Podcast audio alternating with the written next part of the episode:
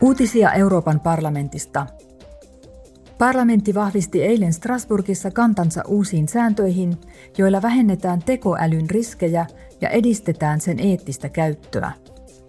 Tekoälysäädös on maailman ensimmäinen kattava tekoälylaki, sillä säännellään tekoälyn käyttöä EU:ssa. Tekoälystä on paljon hyötyä.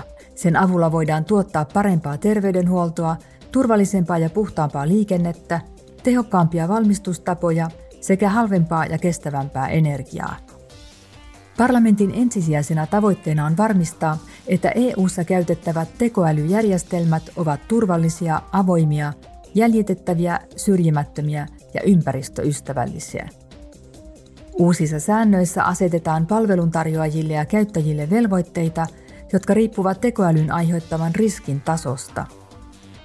Vaikka monet tekoälyjärjestelmät aiheuttavat vain vähäisen riskin, niitä täytyy kuitenkin arvioida.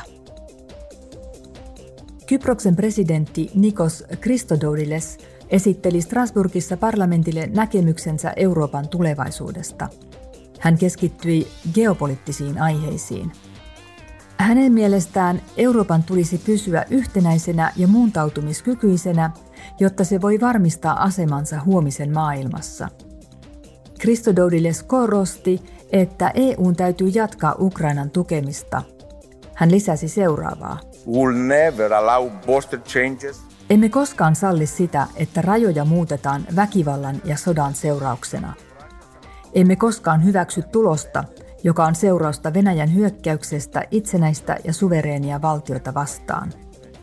Meille on periaatekysymys ja prioriteetti varmistaa, että anarkia ja viidakon laki eivät voita kansainvälistä oikeutta ja sääntöpohjaista kansainvälistä järjestystä.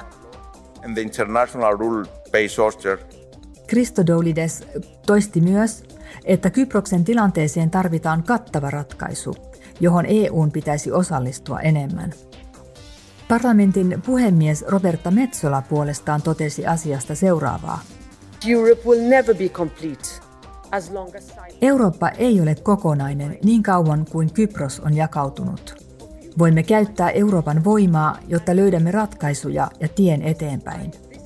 Tästä syystä Euroopan parlamentti tukee edelleen yhteistä pyrkimystämme ratkaista saarenne jälleen yhdistyminen YK rauhansuunnitelman puitteissa.